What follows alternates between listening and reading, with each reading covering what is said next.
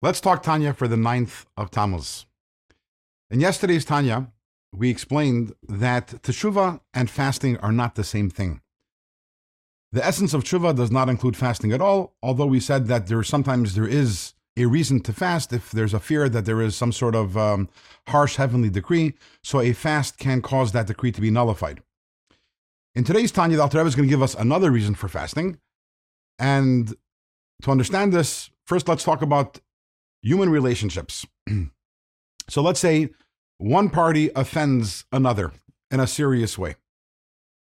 So let's say the offending party apologizes, asks for forgiveness, and the other side, the, the victim, agrees to forgive the offending party. But at the same time, would you say that the relationship has been restored to the way it was in the beginning?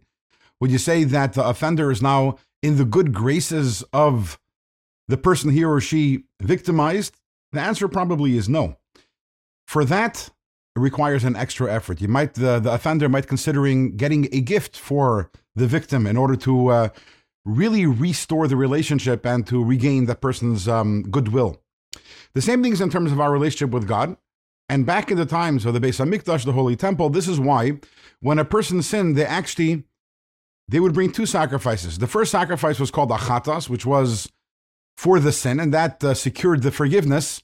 But then the person would bring a oila sacrifice, which is another sacrifice, and the purpose of that was it was a gift to God to be restored to God's good graces. Today we don't have a holy temple. We don't have the korbanos. We don't have the we don't have the sacrifices. So tshuva is instead of the korban chatas, instead of the first korban, the first sacrifice, the one that uh, secures the forgiveness. Today tshuva alone is enough for that. However, in order to be able to um, be in God's good graces once again and have our relationship with God restored as it was before we sinned, for that, instead of a korban oila, what we do is we fast because the concept of a sacrifice is we take the fats and the blood of the animal and we, and uh, that goes on the altar. So here also, when a person fasts, what happens?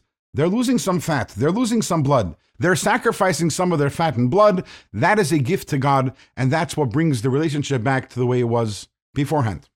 This is why in the Talmud we find quite often um, many of the great sages of the Talmud that they would they would fast multiple times, even over very minor indiscretions. Again, this is not tshuva. Tshuva itself is the, is the resolve never to sin again, but it is the gift that one gives to God afterwards to be restored in God's good graces.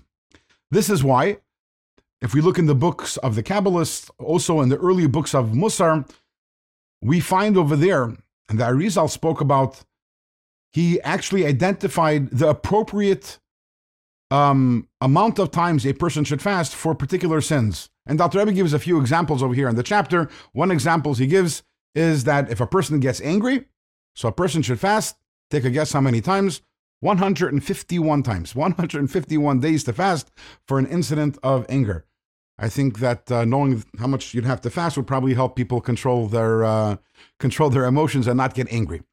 So this is another purpose of fasting. Again, it's not tshuva, but it's another purpose of fasting. And now the next question we have is okay, what if I got angry five times? Do I have to fast 151 times?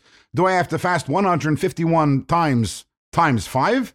And the answer to that question, we will find out, God willing, in tomorrow's Tanya.